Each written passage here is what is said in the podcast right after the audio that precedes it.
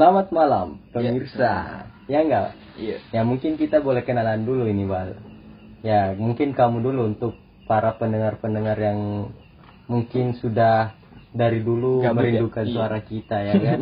Kita soalnya udah lama ini nggak tag lagi nih. Yo, i, apalagi kalau berbicara soal kehidupan sekarang kan lagi adanya wabah virus. Ya mungkin kamu dulu Ya. bisa kenalan dulu lah Ya, sama mungkin gue kenal dulu nih. Iya, Ya. monggo. Nama gue Iqbal ya. Ini ditemani dengan teman saya, Bung Yayan. Waduh. bisa ya, Bung. Itu kayak kekirian-kirian banget ya.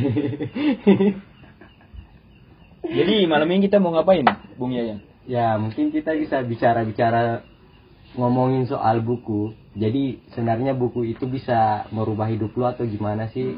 Apakah buku itu bisa apa namanya? Menanggung apa? mengeluarkan Eh, sorry ini dipotong ini. Eh, ini kita nggak pakai assalamualaikum. Oh iya, astagfirullahaladzim. Mungkin kita ulang Iya. lagi. ya, assalamualaikum, Assalamualaikum warahmatullahi wabarakatuh. Ya, jadi malam ini kita bakal ngomongin buku ya, Bung Yayan. ya? Yo, i pastilah. Buku yang membuat lu jatuh cinta gitu ke buku itu. Yo, i literasi is my life, boy. Iya.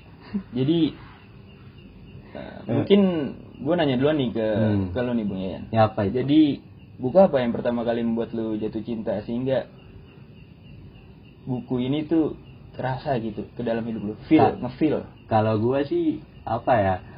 Buku yang paling membekas itu Bumi Manusia, Bro. Iya. Kenapa Iya, itu? Apalagi di situ temani oleh kisah cinta romesnya si Minke sama si Anelis. Itu buku pertama yang gue baca. Iya. Terus Tapi yang paling membekas di hidup gue ya apa itu cantik itu luka. kenapa itu? Ya, kenapa ada apa di situ- itu? Apa ya? Punya kesan tersendiri nggak bisa. Pokoknya ingin terus membaca, baca, baca. Jadi itulah yang bisa merubah hidupku itu kenapa aku sebut buku sebagai pedoman hidup lah. Iya, iya, iya, boleh, boleh.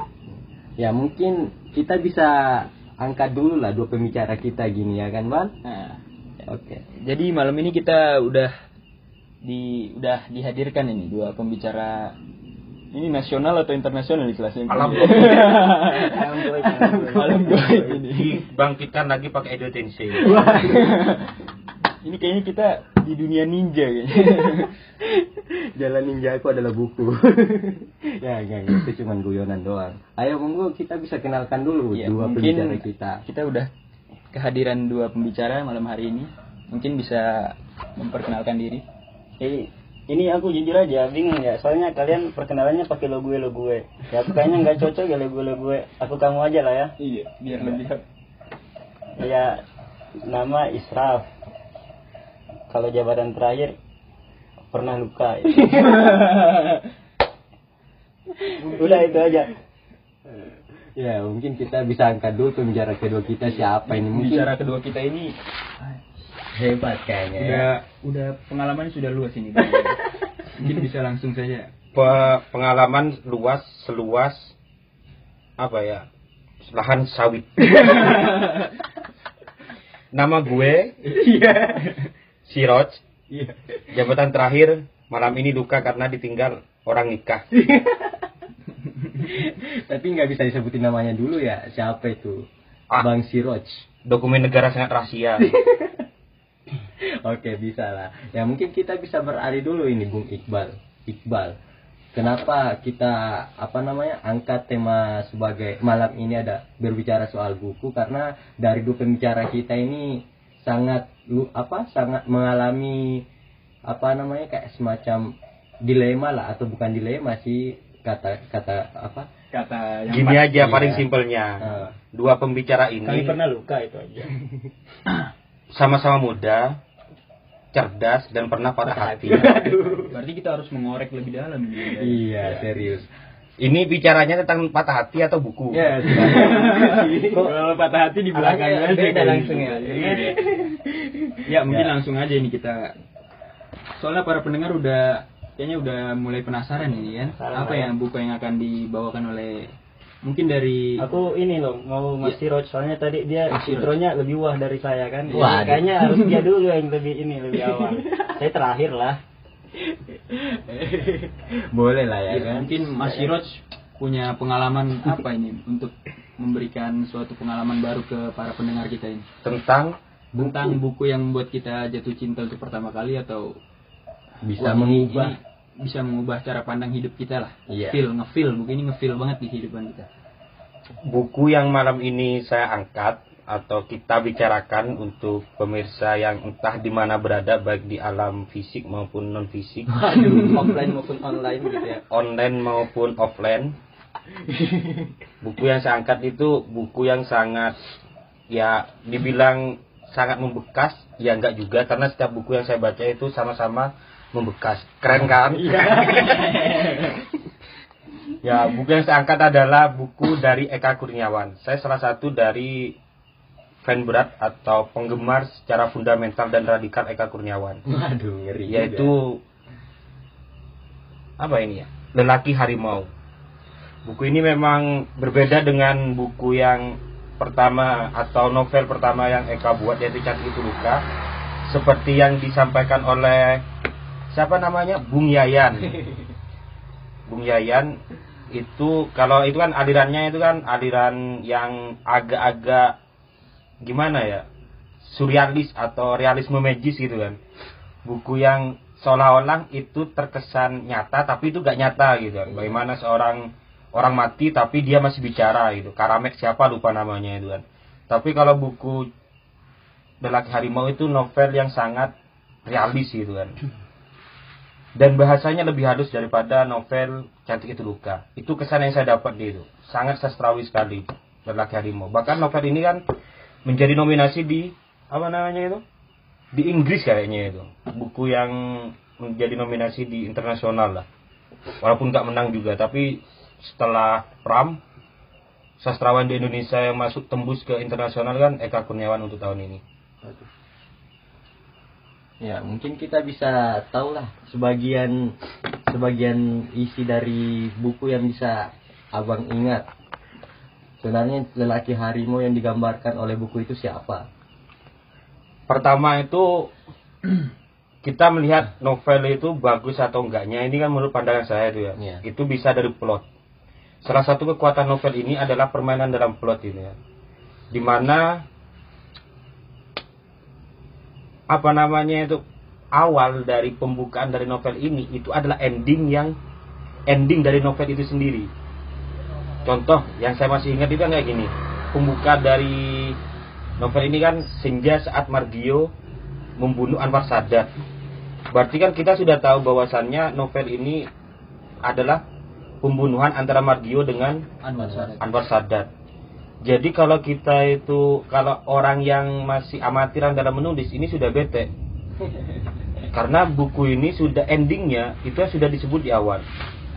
Jadi bagaimana kelihayan kelihayan Eka itu yang di sini tampak sangat sangat kuat sekali sebagai seorang penulis.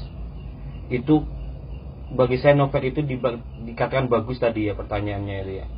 Adalah plotnya Plotnya ya. plotnya dan alegori ketika ditanya itu kan ditanya kenapa kamu yaitu Anwar Sadat apa Margio itu sampai membunuh Anwar Sadat dan dia kan tidak ngaku kan bukan saya yang membunuh tapi harimau di dalam tubuh saya aku anak laki harimau itu kan berarti di dalam tubuh si Margio itu ada harimau.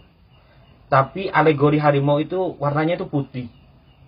Bukan kalau harimau itu biasanya warnanya apa? Orange Oranye itu. Tapi ini warnanya putih melambangkan bahwasannya pembunuhan atau harimau itu suci. Apa harimaunya Kan- putih ya bang? Iya, putih. Selebih hitam putih coy. Itu harimaunya warnanya putih berarti dia membunuh bukan karena kemarahan yang sangat pembencian atau kayak gimana, tapi karena timbulnya kasih sayang gitu. Waduh. itu banget dalam ya. sekali itu karena di dalam apa ya motif dalam pembunuhan itu karena diceritakan nanti bahwasannya ibunya Margio itu disakiti sama Anwar Sadat. Maka wajar ketika pembunuhan itu berlangsung. Makanya di- disebut alegori alegori apa ya le- harimaunya itu warnanya putih bukan oranye. Dan itu juga yang mengatakan sampai Catherine Banner itu kan mengatakan kan dalam resensi bukunya itu kan bahwasannya dalam melihat pembunuhan itu yaitu pembunuhan antara Mario apa Margio ya? Margio. Margio kepada Anwar Sadat itu dengan lambang alegori lelaki har- apa, harimau nya itu warnanya putih Catherine Bander itu mendeskripsikan bahwasannya perkembangan psikologi di tokoh lelaki harimau yaitu Margio membuat kita itu sadar betapa nilai-nilai moral yang diajarkan dalam kehidupan sehari-hari ternyata terlalu sederhana. Tak memadai untuk menilai kehidupan manusia yang sangat penuh lika-liku. Makanya kan kita bisa masa kita menyalahkan apa Margio karena kasus pembunuhan, pembunuhan itu. Padahal si Margio itu membunuh karena ibunya disakiti kan. Oleh si Anwar Sadat. Anwar Sadat itu kan. Berarti kan novel itu yang bicara tentang motif itu kan. Toh Eka Kurniawan juga bilang juga bahwasannya ya kalau kita lihat asiknya dalam novel ini adalah plotnya itu dalam plot itu permainan dalam motif. Ya kalau kita lihat nih Bung Iqbal ya, bukunya Mas Sirus ini berbicara Bukunya Eka Kurniawan. Oh ya, bu- bukunya Eka Soalnya Kurniawan. Mas Siroj ini kayaknya udah Ya, kita anggap penulis juga ini. Penulis alam goib. yang dibangkitkan dengan esensi Iya. Ya, kalau kita lihat dari plotnya itu semakin menggugahnya ataupun mungkin bisa kita tahu itu kenapa kenapa bisa Mas Siros ini tertarik sama plotnya lelaki harimau ini ya tiba-tiba ada aja pembunuhan yang langsung ditimbulkan di buku ini. Ya, mungkin kita bisa tanya aja langsung nih ke Mas Siros mengenai apa ya? Sebenarnya kalau kita berbicara norma-norma dari yang dibawa oleh apa Ika Kurniawan dalam bukunya yang berbicara Mas Firoz tadi berbicara soal alegori apa harimau putih. Iya, harimau itu putih. harimau itu putih. Berarti si Margio ini kira-kira punya motif motif tertentu kepada ibunya atau itu pure kasih sayang dari seorang anak ke ibunya? Kenapa dia bisa membunuh Anwar Sadat Ya ini memang pure kasih sayang. Bagaimana Margio itu sam- sampai hati membunuh Anwar Sadat itu. Karena dalam buku itu diceritakan diceritakan bahwa si ibu Margio pada akhirnya itu kan jatuh cinta kepada si Anwar Sadat itu kan. Walaupun itu jatuh cintanya secara perselingkuhan tapi ternyata si Anwar Sadat itu ya apa namanya itu ternyata dalam perselingkuhan itu cuma pakai nafsu bukan pakai cinta. Dan ibunya sampai ya gimana ya? Ya dia sakit gitu. Ternyata dia cuma dimainin sama Anwar Sadat. Dan Margio tahu makanya dia sampai membunuh. Itu memang pure kasih sayang. Makanya itu di di buku itu dibilangnya alegori dari harimau itu warnanya putih itu pure memang kasih Pure sayang kasih sayang. Iya, iya. Ya, mungkin ini buku menarik sekali nih menurut gue ini Bung Yayan. Hmm, Soalnya kenapa? Gue belum pernah baca gaya, dengan gaya tulisan yang baru seperti ini, gaya Eka Kurniawan seperti yang di telah di apa namanya? yang telah diceritakan oleh Mas Siroj tadi. Nah, gue tertarik juga ini Mas Yayan. Apa? apa itu Apa sih yang didapetin oleh Mas Siroj ini yang gak didapetin di buku buku-buku yang udah dibaca lainnya? Jadi cuman ada di buku lelaki harimaunya Eka Kurniawan gitu. Ada nggak pengalamannya Mas Siroj? Pertama itu ketika saya membaca novel di ini ya di Indonesia itu ya, keluaran untuk Indonesia itu seperti Ayu Tami, terus habis itu Pram, terus Sapar, ah, bukan Sapardi ya. Sapardi saya tidak terlalu mendalami, tapi yang ada Hirata itu juga ya, ada Hirata, terus Butut EA, terus yang dari Banyumas itu siapa namanya itu? yang nulis Ronggeng Duku Paruh itu. Ya, ya, itu. yang warna warna itu ya? Iya, warna oranye itu saya lupa namanya yang dari Ahmad Banyumas. Tohari. Ahmad Tohari. Ahmad Tohari ya Perbedaan dari Eka Kurniawan itu yang saya tidak dapat dari novelis lainnya adalah permainan dalam plot dan gaya yang ag- sangat sarkas dalam penulisannya. Itu yang sangat berbeda. Dan kalau kita baca novel itu kan kisahnya itu kan sama aja kan. Iya. Setiap novel kan ingin menceritakan kayak gitu, tapi kalau kita lihat dalam plotnya, yaitu kita lihat alurnya itu bolak-balik dengan gaya yang sangat sarkas, itu yang sangat membedakan ketika saya membaca dengan novel Safar apa namanya itu? Ahmad Tohari terus Pramudia gitu kan itu dan jarang sekali di Indonesia itu novel dengan gaya novelis ya novelis dengan gaya penulisan realisme magis seperti Eka Eka Kurniawan. Biasanya itu di Indonesia itu romance. Habis itu kalau buku-buku dulu itu kayak angkatan-angkatannya si Pram itu kan realisme sosialis itu ya Iya. itu itu beda apalagi Ayu Tami itu Ayu Tami itu kan beda lagi dia bicara tentang patriarkis itu ya dan saya memang sangat suka dengan Eka Kurniawan itu gara-gara itu realisme magic dan plotnya itu itu yang saya nggak dapatkan dari Penulis-penulis yang lain. lagi kalau di luar negeri itu ada Gabriel G. Marquez Oh ya, sekali nih. Gabriel Gabriel. Marquez. Ya kalau kita lihat dari sisi apa namanya orang yang belum baca ini, ya kan Bung Iqbal, karena laki harimau ini apa ya kayak semacam harus punya interesting Iya. sendiri lah, menarik sendiri lah ini buku. Jadi kira-kira kalau kita berbicara soal plot dan segala macam, patutnya kita itu melihat dari segi apa ya? Segi nggak apakah ada sih sisi romansnya bu- di buku ini yang ter apa di yang di, dialamin oleh si Margio itu? Oh, Bung Yayan. Karena apa? Ini kalau kayak gini kan terus saya kayaknya AFK ya. Jadi ini menanggapi Oh iya, dikit lah. silakan. Nah, ini kan penuturan dari Mas Siroj. Ya, silakan Mas Isro mau menanggapi. ya, monggo. Ini emang benar-benar serasa Eka Kurniawan ya karena dari penuturannya pun saya merasa benar-benar berdiskusi atau berbincang. Ya kalau yang saya dapatkan itu kan terkait Eka Kurniawan selain plotnya mungkin yang paling dimainkan itu ketika membaca novel ya psikis ya bang, psikis ya mas. ya permainan psikis itu dalam novel itu sangat kuat Kena banget itu kayaknya ya. Hmm. Iya, ada. Ya kayaknya itu aja dulu Mas Yayan. ini pertanyaan itu cuma minta konfirmasi, bukan pertanyaan itu, Oh, iya, konfirmasi. betul, betul, betul. Iya. Soalnya sulit nggak ditanya Mas Yayan ini. Udah nggak disediain kopi nggak ditanya juga. ya gimana ini Mas Iqbal ya? Karena kita lagi Kita saking hangatnya diskusi ini kita jadi melupakan kopi nih. Iya, Mas iya, Yayan. iya, soalnya aku penasaran nih si Mario ini tipenya itu memang dia apa ya? Suka kopi.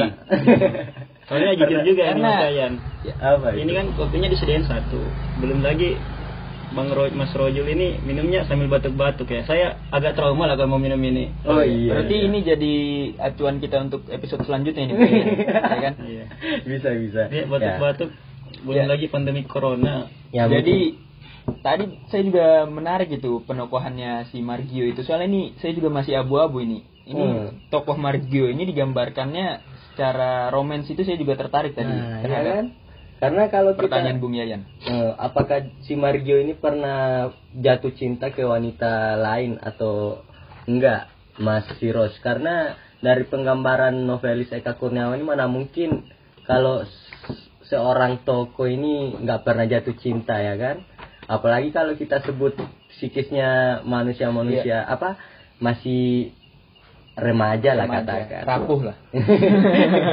Gampang patah ya, gampang patah. Gampang patah. Ya, sebenarnya Margio itu juga pernah gitu di dalam novel ini juga membicarakan tentang masalah perihal hati ya. Setiap manusia kan mesti punya perihal hati.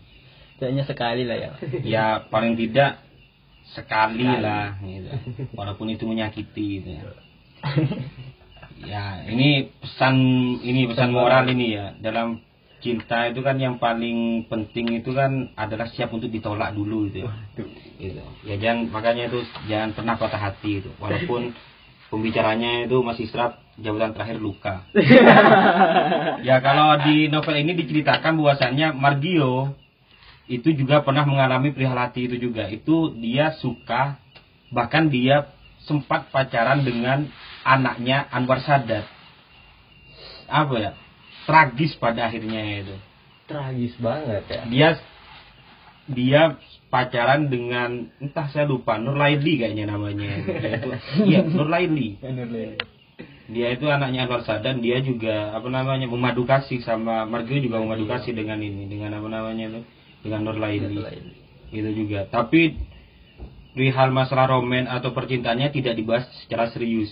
itu cuma apa ya Bumbu-bumbu lah ya. bumbu lah kalau di dalam masakan itu mungkin dia cuma kalau garam itu kan penyedap gitu kan kalau yang apa ya nggak dikasih micin itu ya dikasih micin nggak penting-penting juga itu kan kalau kita pakai bumbu itu cuma itu bukan garam ya Oke oke. Kalau kelotok ke pisang kelotok itu keripnya aja berarti. Riuknya aja Kiripnya aja ya berarti. Cuman di luar berarti itu Bung Yayan. ya mungkin kita Jadi mungkin pertanyaan terakhir ini Oh, untuk Mas Siroj. Iya. Pakai jin ya sirotnya ya. Jadi menurut Mas Siroj ini ada nggak sih dialog yang paling wah gitu? Dialog antara si Margio dengan tokoh lainnya gitu yang membuat wah ini kena banget nih di hati. Hmm. ya Ada karena nggak Mas Siroj? karena kalau kita lihat si Margio sama apa Margio kan suka juga sama putrinya Anwar Iya. Sadat apalagi Anwar Sadat itu bisa-bisanya gitu loh langsung terbunuh oleh tangan si Margio. Margio. karena di sisi lain si Margio itu punya ya kalau kita berbicara soal kekuatan dalam ninja itu apa ya jutsu lah punya harimau putih dalam dirinya ini Iya. tapi kalau kita lihat dari alegorinya Bang Mas Siroj ya. mengenai harimau putih itu ya kalau berbicara soal pure kasih sayang ya patut juga kita lihat dulu apa namanya plot-plot yang mendebarkan gitu Hmm. dialog-dialog antara Iya. Anwar Sadat at- sama si Margio Iya, betul. Margio Iya. jadi penasaran juga kan Iya betul. perdebatan di dalam novel itu Ya di dalam apa ya percakapan yang sangat ini ya percakapan yang sangat wah bagi saya itu adalah ketika di antara ber- apa nama di antara motif-motif berhamburan bagaimana apa apa yang melatar belakangi Margio membunuh Anwar Sadat dan antara cinta dan pengkhianatan yaitu antara dengan cintanya itu dengan Nurlaidi dan pengkhianatan di antaranya itu orang yang di belakang antara keduanya. Terus rasa takut dan birahi yaitu antara ibunya dengan ibu Margio dengan si Anwar Sadat. Suatu kali Margio itu ditanya dengan motif yang berbalik itu kenapa kamu apa nam kenapa kamu membunuh Anwar Sadat? Gitu ya bukan saya membunuh tapi harimau yang ada dalam tubuh saya itu adalah kalimat yang bagi saya itu apa ya kalau dalam hiperboliknya itu kata hiperbolik makjluk gitu. hiperboliknya kena ya, iya bukan saya membunuh tapi harimau di dalam tubuh saya gitu Oh, tapi kayaknya gaya penulisannya ini ya agak vulgar ya Eka Kurniawan ya. Iya, Tadi ada memang. penuturan saya dengar tuh. Ya memang agak bu Agak eh, vulgar itu. agak vulgar Eka Kurniawan itu Itu poin plus berarti kayaknya ya. Iya, bahkan itu kan salah satu Eka Kurniawan yang mungkin agak yang akan tahun ini kayaknya itu. Tahun ini yang akan dirilis jadi film yaitu Seperti, Seperti dendam. Dendam, seperti- Rindu harus dibayar tuntas. Itu kan di apa ya? Cover buku itu kan ditulis 18 plus. Eh, 18 ya? iya 18 18, bukan 17, 18. Karena itu memang permainan dalam ini agak-agak vulgar semua. Hmm, iya iya. iya. Jadi di buku salah satu buku Eka Kurniawan akan dijadikan film ya Mas Film. Yang itu agak yang sangat vulgar dalam apa di antara buku-buku itu yang sangat vulgar dan itu akan difilmkan. Saya nggak ngebayangkan itu ya bagaimana film apa novel yang sangat vulgar itu nanti difilmkan. Iya. Apalagi ada jari jemari yang Bermain. bermain, di kamar mandi gitu kan. itu itu kita harus mawas diri lah mawas diri Oh ya, mung- mungkin langsung kita lanjut ini Bung Yayan ke pembicara kita yang satunya nih Mas Isrof mau membawakan membawakan buku apa Mas Isrof Ntar saya mau berkomentar sekali lagi. Oh iya, silakan. Mas. Sebagai ini pengagum setianya Eka Kurniawan. Kalau sebutan fans bola itu die hard ya. Kira-kira siapa mas yang paling cocok ini sebenarnya kalau diperankan film seperti Dendam Rindu Harus Dibayar Tuntas Iya. kan? Kayaknya siapa yang paling cocok tuh artis yang ada aja. Saya Oh kan? oh, Mas Siroj berarti menawarkan diri menawarkan diri. Pemeran perempuannya berarti yang menarik kan? Pemeran perempuannya berarti kita tunggu ini, lagi kita tunggu ini. Saya ini memang kalau di apa namanya itu saya itu memang semua itu bisa itu ya. Kalau di dalam cerita ninja itu saya ini Hokage keempat yang lahir itu cuma 100 tahun sekali. Maka hidup saya ini untuk apa berkembang biak harus dipupuk. waduh Makanya saya pantas untuk memerankan itu kan. waduh Semua bisa katanya. Kayaknya satu yang nggak bisa. Apa ikat hati?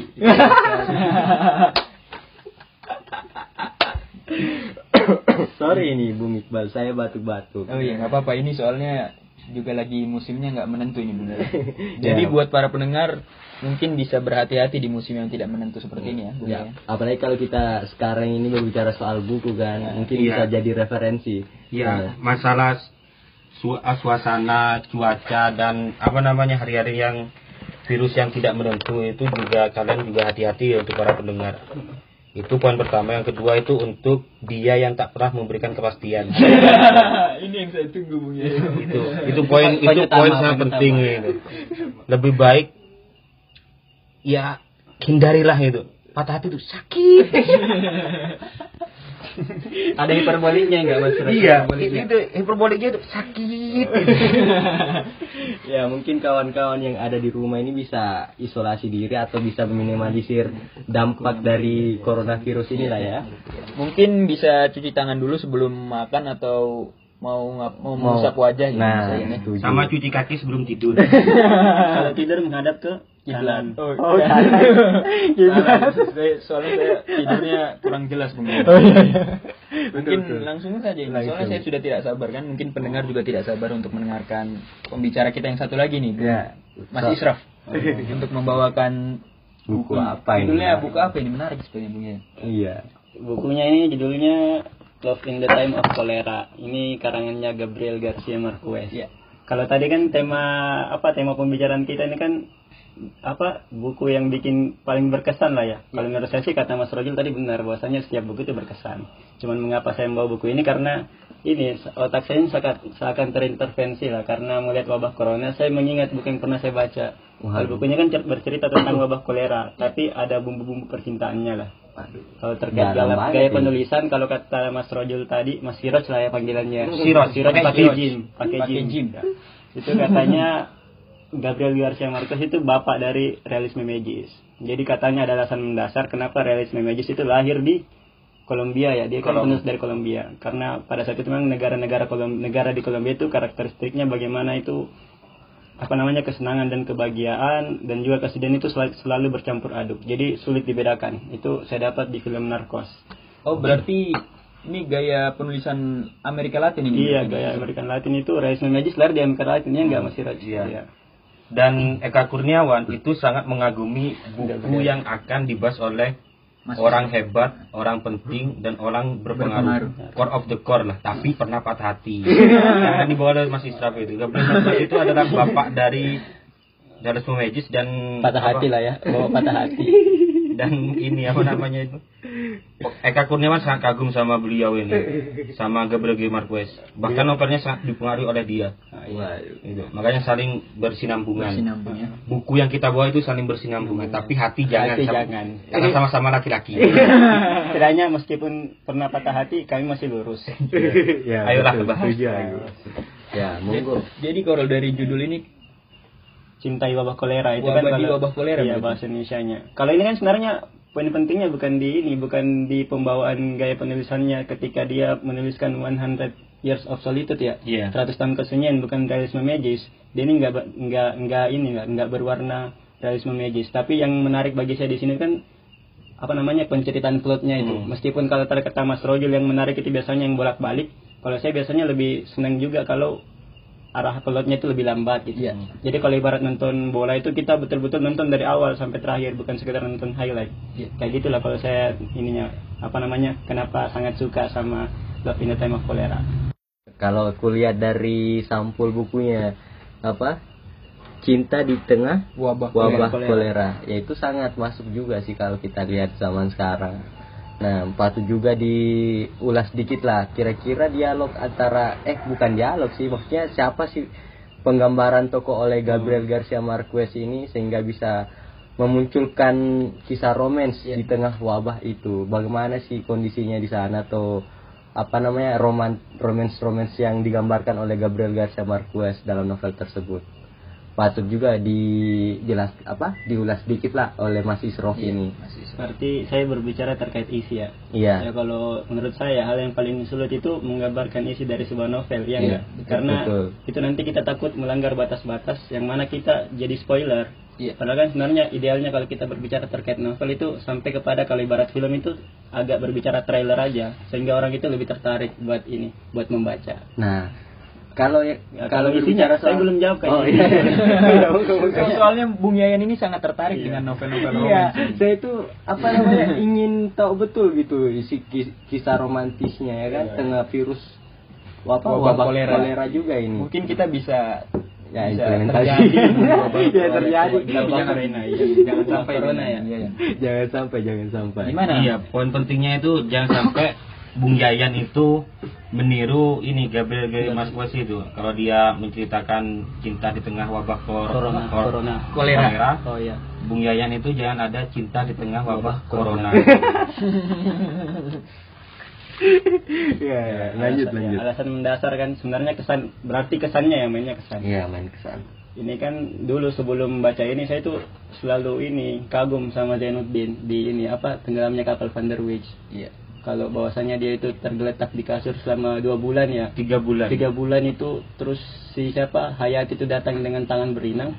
Ya saya rasa dia cowok paling kuat lah karena dia bisa bangkit. Tapi setelah saya lihat apa sinopsis dari novel ini, maka pandangan saya berubah bahwasanya orang paling kuat kayaknya bukan Zainuddin tapi Florentina Riza di novel ini. Karena dia itu berhasil apa ya mempertahankan cinta sejatinya itu selama 53 tahun, 9 bulan, 11 hari. Ya itu sulit dibayangkan lah ya kalau dinalar. Ya itu kalau awal mula penceritaannya itu dimulai tatkala suami atau apa ya suami dari Fermino Daza itu meninggal. Iya. Kan mereka ini nggak disatukan. Fermino Daza, Fermino Daza itu tokoh dari perempuan itu punya suami, terus suaminya itu meninggal. Itu tepat 51, 53 tahun setelah cinta pertama mereka yakni Florentino Ariza dan Fermino Daza. Iya. Jadi cinta ini sangat menggelegar, menggelegar ini kalau kita lihat ya kan. Karena nggak pernah luntur-luntur ini dari cinta pertama sampai terakhir. Tapi patut juga dicurigai nih Mas Iqbal, ya kan? Kenapa kok apa kisah percintaan mereka ini bisa tiba-tiba Iya, ada iya. virus kok apa? Kolera wabah wabah kolera. wabah kolera itu tiba-tiba datang. Ataukah mereka itu apa namanya kayak menggambarkan kisah sekarang kan bisa jadi. Karena virus virus kolera sama virus corona mungkin penggambarannya kayaknya agak sama atau gimana. Bisa diulas sedikit lah dari buku tersebut. Mas Ya, Isra Mas Isrof mungkin bisa langsung menjelaskan. Oh ya, ini seingat saya lah ya. Penggambaran terkait kolera itu emang di situ nggak dijelaskan asal usulnya, tapi kita harus lihat landscape dari Kolombia pada saat itu. Kolombia emang dikenal sebuah de, apa negara yang mana itu higienis itu bukan menjadi poin penting lah. Jadi kolera itu kan biasanya muncul ketika memang kehidupan kita itu ya apa namanya nggak nggak erat kaitannya sama kebersihan. Itu kolera muncul. Tapi kolera itu bukan poin pentingnya tapi bagaimana koleranya itu mewarna percintaannya itu diwarnai oleh kolera. Nah. Kalau kata-kata yang paling saya ingat itu diucapkan sama Florentino Ariza yakni apa namanya satu-satunya penyesalan saya karena saya tidak mati karena cinta. Itu aja katanya. Itu langsung kena banget bagi saya tuh ya sebenarnya ya kalau saya mengapa saya sangat suka sama novel ini kalau tadi katakan san dikatakan saya katanya pernah luka ya itu candaan aja jadi mesti sebenarnya saya udah berbohong di awal novel saya senang novel ini saya senang novel ini karena bisa mengajarkan saya patah hati lah ya karena saya jujur belum pernah patah hati entah itu bisa disombongin atau enggak itu aja ya, jadi mungkin saya mau bertanya lagi nih Bung Yayan. Jadi kan di dalam wabah kolera itu pasti ada situasi mencekam, Hmm. benar bukan, Iya, Mas. Isro? Jadi di wabah di wabah seperti sekarang yang terjadi wabah corona saja kita sudah ketakutan gitu dalam psikis, benar nggak? Iya benar Jadi kiat-kiat apa sih yang dilakukan oleh Florentina Ariza ini agar mempertahankan cintanya? Soalnya pasti setiap individu itu terkena psikisnya akibat wabah kolera tersebut. Apa trik-trik yang dia lakukan agar sang wanita atau dalam individu dia sendiri itu dapat mempertahankan cintanya? Iya karena itu 53 tahun, 53 9 tahun. bulan, 11 hari itu 11 sangat hari lama. lama. Iya keren banget. It's a long time. Waduh, bayangin coba kita terpukul oleh cinta pertama kita, tapi dia udah punya, udah punya boy, Iya. udah punya cincin, terus ya kita nggak tahu kalau dia punya anak atau gimana ya kan? Itu sangat sangat terpukul. Sa- saya ingat ini salah satu kalimat di dalam buku yang novel yang pernah saya baca ini, bahasa Latin. Apa? Amor vincit omnia. Waduh. Itu artinya cinta mengalahkan segalanya. Waduh. Mungkin Mas Isruf bisa menggambarkan trik apa kiat-kiat si Florentina Ariza ini? Ya ini kayaknya pertanyaan paling sulit ya soalnya kiat-kiat itu. Semuanya tuh kayaknya butuh kiat-kiat tapi saya sulit menjawab itu kalau mas kalau saya bisa jawab ya kayaknya saya punya berlusin-lusin perempuan lah di belakang kalau sebenarnya saya bisa jawab ya. Tapi kayaknya kalau saya melihat ini terkait bagaimana Florentina ya, Ariza. Florentina Ariza. Sebenarnya poin pentingnya kita bisa dapat bahwasanya tak ada yang mampu mengalahkan kekuatan cinta sejati yang kita miliki. Meski hal itu mengorbankan perasaan dalam waktu yang cukup lama. Namun kalau waktunya waktunya cinta itu datang kembali ke pelukan karena cintanya ada sekali ya kalau menurut Florentina Ariza maka cinta sejati tak memerlukan kesungguhan. Dia hanya perlu momentum-momentum. Jadi kayaknya kita ini butuh momentum ini. Ya momentumnya kayaknya wabah corona salah satu Waduh, ya kalau Ya, kita menarik sekali. menarik sekali ini karena cin- percintaan mengenai apa namanya jarak waktu yang begitu lama ya kan? 53 tahun. poin pentingnya itu Sangat cinta cinta sejati kayaknya butuh momentum. Butuh kalau di momentum. rumus fisika itu gimana ya momentum itu Ya. lupa saya mungkin Mas Rojul lah yang ahli fisika Apa? itu bisa menjawab saya saya bukan ahli dalam cinta, tapi saya ahli dalam sering patah hati. ya mungkin bisa diberikan lah teori momentum kepada Mas Roj. Mas Roj memanfaatkan momentum ya kan? iya itu cinta itu ter- tentang bagaimana memanfaatkan Bagaimana momentum. manfaatkan Waduh. momentum ya. iya itu poin penting yang saya dapatkan Mas Siroj mungkin punya bagaimana memanfaatkan momentum Iya. Bagaimana memanfaatkan momentum itu Mas Siroj? Iya. momentum dimanfaatkan di forum-forum LK biasanya kan Mas nggak ada kayak gitu itu. Lanjut aja mungkin itu dulu pertanyaannya itu dulu. Ya, iya. Mungkin pertanyaan saya saya mau mengajukan pertanyaan lagi Iya. nggak apa-apa Mas Isro. iya iya nggak apa-apa bertanya lah Seperti orang julid ini Mas apa? Mungkin pertanyaan sama kepada pertanyaan Mas Siroj tadi. Kenapa sih buku ini apa namanya harus dibaca dan apakah apa yang nggak didapat ketika kita baca buku ini nggak kita dapat di buku lain itu? Mungkin Apakah bisa ya gimana Mas? kisah cinta yang begitu lama ya kan? Karena itu begitu mendebarkan pas kita tahu dia bisa dapat cinta yang pertamanya itu pas Iya. jarak waktu 53 tahun yang sangat lama itu. Mungkin bisa dijawab ya apa yang sebenarnya kita dapatkan dari novel ini dan tidak didapatkan di novel yang lain. Sebenarnya simpel banget sebenarnya kalau saya mau menyimpulkan bahwasanya di novel ini kita diajarkan terkait kekuatan menunggu. Apalagi hal itu berkaitan dengan cinta nantinya. Jadi saya sebenarnya dapat ada game baru. Maksudnya buka- bukan bunga lah inti dari cinta atau hadiah dari cinta, tapi kekuatan menunggu. Bahwasanya kalau kita menunggu kan berarti kesannya kita menanam. Nah hal itu nanti pastinya menuai. Jadi penantiannya tuh selalu lah ada apa namanya selalu apa bang Rojul saya bisa dibantu nggak? Ya sebenarnya itu kan ketika ini ya bu apa Mas Israf ini membawa buku Dog in the Time of Cholera itu ya itu saya juga sebenarnya awalnya saya ingin membawa buku itu tapi karena sudah didahului karena pemateri awal wah, pemateri awal itu adalah Bung Israf saya merelakan diri bawa buku lain ini Aduh. dan ketika bicara buku itu memang di Eka Kurniawan itu karena tadi saya bilang Eka Kurniawan itu sangat terinspirasi dari Gabriel juga. Itu ada di cerpennya Eka Kurniawan yang cinta tak ada mati, Cinta tak ada mati. tak ada ya. mati. Oh, iya. Itu keren itu. Itu keren itu. Itu paling tidak itu buku ini buku yang dibawa oleh Mas Islam itu ya Kayak agak diringkas sama. ya, kayak diringkas Kayak ya. ringkasan Oh. dari cerpen itu. Bagaimana kekuatan seseorang itu adalah menunggu. Menunggu. Berarti menunggu. dagunya si Irwansyah, kutunggu jandamu itu wajar. ketika di apa ketika kita baca buku itu buku ini ya. Iya. Maka iya pa- dulu itu saya ketika baca buku itu ya ingatan saya itu tiba-tiba melayang ke tahun ini. Melayang tahun 2000-an awalnya itu ketika lagu Kutunggu Jandamu itu kan. Karena pada akhirnya kan dia menunggu janda. Si Florentina Termina Daza Ah, itu Fermi- janda. dia kan menunggu si apa namanya? Fermina Daza ini. Femina Deza sampai Ya. janda. Meskipun yang paling ngehe itu ketika dia mengutarakan cintanya selama 53 tahun, Iya. Fermina Daza ngomong bahwasanya cinta kita itu sekedar ilusi ya. Hmm. Itu di situ kayaknya titik berat bagaimana psikis itu dimainkan. Tapi ini juga ya menyambung dari obrolan Mas Israf itu juga itu ya. Ketika kita bicara tentang eh, ketika kita baca novel ini paling tidak kita akan menerima kesan bahwasannya sikap pasif terhadap suatu perempuan. Kita suka sama perempuan itu kan. Iya. Tapi kita itu ya kayak kemarin saya itu ditelepon oleh teman katanya dia suka sama perempuan. Habis itu langkah apa yang dia bawa itu katanya mengajak dia sholat tahajud. Habis itu diajak puasa bareng. Iya. Itu habis itu berdoa kepada Allah. Ya gak apa-apa kayak gitu itu kan. Tapi ini kan dunia nyata ini kan, dunia nyata. Itu kan nggak mungkin juga kisah mereka akan jadi ayat-ayat cinta, Cinta. ketiga. gitu.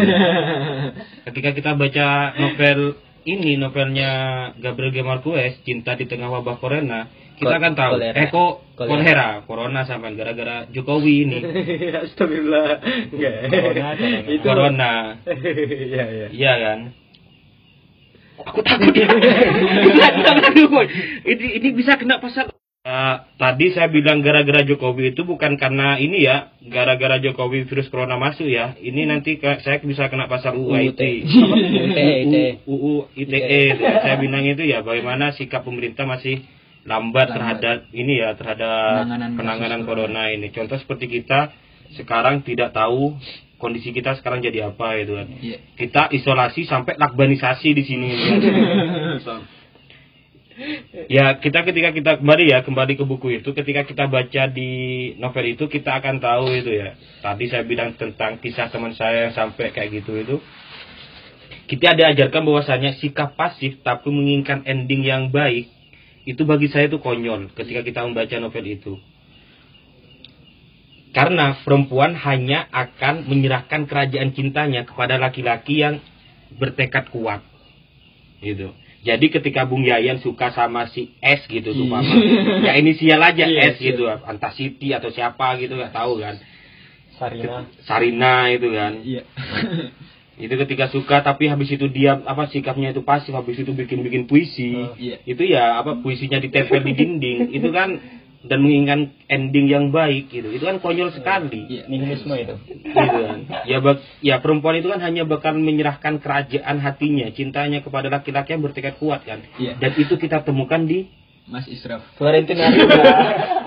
Florentino Ariza gitu Jadi cinta itu butuh tindakan keras dengan kepala. kerasan kepala. Iya. Karena pada akhirnya itu Frontina Ariza itu bakal kita itu apa ya, walaupun dia tidak mengatakan tapi seolah dia mengatakan itu ya, Iya. bahwasannya cinta itu bakal hilang dengan orang seorang ini, orang yang kita cintai itu bakal apa? mencair dengan kekerasan kepala gitu kan. Iya. Iya. Gitu. Layaknya batu yang ditetesi oleh air ya. Itu Siti Hajar. Apa? Ini itu si kisah si, apa Siti ya? Hajar. Siti ya. Hajar saya. Itu Siti Hajar Bung Yayan. sorry, sorry, sorry. Tapi kayaknya kita pokok pembicaranya seputar cinta terus ya malam Iya, ini. malam ini. Ya, kesannya kita expert banget lah ya. Banget. Padahal jika digali latar belakang tidak ada satupun dari kita ini. Iya, kita tidak dikualifikasikan untuk ngomongin cinta. Iya, kan. Nah, karena novelnya itu bergenre romance lah yang dibawakan terakhir oleh Mas Israel mengenai kisah kisah romantis di tengah wabah Kolera. ya wabah kolera wabah kolera jadi setidaknya kita perlu hati-hati lah di apa namanya bersosial bersosialisasi di sekitar maupun mungkin di kontrakan ataupun di kos hati-hati ya kan jangan sampai ada yang batuk punya gejala Iya. Betul sekali. Mungkin kita bisa menanyakan ini. Eh, apa itu Jadi seberapa ini sih seberapa besar sih efek dari wabah corona ini dalam kehidupan masing-masing kita? Apakah ada yang berubah atau ada ada sesuatu hal yang biasanya kita lakukan jadi tidak kita lakukan? Mungkin bisa kita tanya pendapat Kak, eh, Mas Siroj pembicara kita malam hari ini Mas Siroj. Jinnya itu pakai satu ya, Oh, bukan dua. Kalau Siroj itu dua jinnya. ya saya itu bukan ini ya, bukan ahli di dalam bidang itu ya. Tapi ketika dalam suatu wabah, Iya. dalam suatu wabah, apakah itu sangat mengefek dalam keadaan sosial? Itu bisa paling tidak itu kita kalau dalam novel yang dibawa oleh Mas Israf itu kan kita bakal tahu ya, bagaimana pada akhirnya di dalam sosial kultural yang dibawa dalam novel kita di wabah kolera itu sangat mempengaruhi sosial masyarakatnya seperti ek- perekonomian hancur Iya. bahkan ketika banyak orang meninggal kelaparan pun terjadi aktivitas sosial kurang gitu kan Iya. itu itu pun sama dengan corona karena dalam apa dalam sejarah peradaban ini kan wabah itu kan wabah virus bakteri itu kan banyak terjadi ini ya banyak terjadi. Salah satunya kan kolera. Gitu. Dan novel itu kan juga sedikit menjelaskan bahwasannya bagaimana keadaan suatu wabah itu menyerang peradaban. Jelas contoh seperti kita saat ini. Ya kita tidak bisa keluar dari aktivitas hari-hari ini karena kita bete habis itu kita buat kayak kayak gini nih Iya. ya itu juga kan Iya. Latar belakangnya kan latar itu. belakangnya kita kan buatnya kayak gini nih kan ya, Urusan masalahnya lah ya. urusan masalah itu kan Ya. Saya berarti ya. Iya, Mas Isro mungkin punya pengalaman lain ini dari Kalau saya sebenarnya terkait corona ini saya malah berharap Toh harapan itu biasanya muncul kalau di anime-anime kita itu muncul harapan ketika berada dalam kondisi paling gelap Ya contohnya saat, saat ini kan Iya. Kita itu diselimuti sama apa namanya ketakutan-ketakutan terkait corona Ya maka karena corona ingatan saya kembali pada kisah Florentino Ariza dan Firmino Daza yang pada novel karangan Gabriel Garcia Marquez tadi kisah cinta abadi di tengah wabah kolera. Yang saya harap hal tersebut dapat berulang. Entah itu kamu, aku ataupun pembaca yang jadi tokohnya. Iya, iya. harapan aja Ini itu. suatu Bisa, harapan iya, dari pembicara ini Bung Yaya. Iya. ya kalau kalau gitu bisa apa namanya para para pendengar lah bisa lebih berhati-hati ataupun kalau ingin menghilangkan rasa gabut bisa menjadi referensi bacaan kawan-kawan mengenai apa tentang Gabriel Garcia Marquez penulisnya ataupun Eka Kurniawan. Itu menurut saya sangat sangat menarik lah novelnya dibaca. Oh ya, Bung Yayan, BTW ini ada ininya, ada filmnya, tapi harap, tapi kalau saya sih menyarankan baca bukunya aja daripada nonton filmnya. Ntar malah makin kecewa atau malah makin diselimuti sama apa namanya ketakutan-ketakutan dan Ketakutan-ketakutan. kegelapan itu ya. Itu judul filmnya apa? Sama Mas dengan judul yang Judulnya sama. Iya, itu di rilis 2012 kalau saya nggak salah. 2012 Mungkin bagi pendengar yang tertarik dengan buku Gabriel Garcia Marquez ini bisa membacanya ya Bung Yayan di rumah. pasti supaya apa ekspektasi mengenai si wanita ataupun si pria itu Ya. semakin apa lebih luas Lebih lah luas. nggak dibatasi oleh penokohan di film-film itu Iya. Mungkin perbincangan kita malam ini kita cukupkan sampai Iya. di waktu ini aja Bung Yayan. di waktu yang nggak ditentukan Pasti Ya, terima kasih buat dua pembicara kita yang sudah hadir malam hari ini. nggak nanya IG Ah, Iya, mungkin bisa IG bisa nggak kasih tahu IG-nya Mas Isro. Saya nggak pakai IG. Oh, Mas Isro. Iya, saya iya aktifnya di Twitter meskipun kadang-kadang aja. Iya. oh. Saya lagi social distancing di du- dunia offline maupun online. Mas Siraj mungkin IG-nya bisa di-follow. saya juga main IG Tapi IG-nya dia bahaya. Humas Istana. Mas Istana. ya saya IG saya nanti lah rahasia Berarti pembicara eh pembicara. Pendengar harus terus mendengarkan iya podcast, podcast ini. iya. supaya bisa mengetahui sosok di balik pembicara pertama Pembicara- dan pembicara kedua kita ini Pertama dan kedua ini ya. Ya Mungkin kan? terima kasih ya atas closing statement nggak ada oh iya Oh. bisa lah closing statement soalnya saya sudah siap-siap kata bijak closing statement yang pertama dari Mas Siroj mungkin. Ah. Mungkin closing statement saya itu di tengah wabah apalah itu kan, wabah hati ya sekarang ini. Setiap orang itu punya sepi dan definisi sepi masing-masing. Karena sebagaimana yang lain, yaitu definisi, sepi tak hanya menceritakan kesedihan, tapi juga ketenangan. Wah, Iya. kesepian Mana tadi closing statement ya? Iya. Ya, berarti mainnya kata-kata. Meskipun kata-kata itu kan selalu metafor, dia bukan realitas itu sendiri. Tadi saya menanggapin kata-kata terkait sedihnya Mas Rojul tadi. Iya. Saya tiba-tiba Mas Siroj. Mas Siroj ya, Mas Siroj pakai jin. Saya tiba-tiba teringat sama ini di novelnya Andra Hirata Ayah. Iya. Bahwasanya kebosanan itu kejam, tetapi kebosanan, eh kesepian lebih biadab daripada kebosanan. Kesepian adalah salah satu penderitaan manusia yang paling pedih. Iya. Kayaknya malam kita gelap banget ya. Malam kita kelam sekali. Gelap Iya. sekali nih bu Wah, catatan pentingnya kayaknya di episode selanjutnya butuh kopi lah, minimal dua gitu. oh iya siap siap siap Terlalu asik Ya. diskusi sehingga melupakan kopi. Mungkin kita pamit undur diri. pamit undur diri. Kami dua Kami punggawa, punggawa pamit undur diri. wassalamualaikum warahmatullahi wabarakatuh. Begitu saja menerima kenyataan kau pergi dariku Aku kisah cinta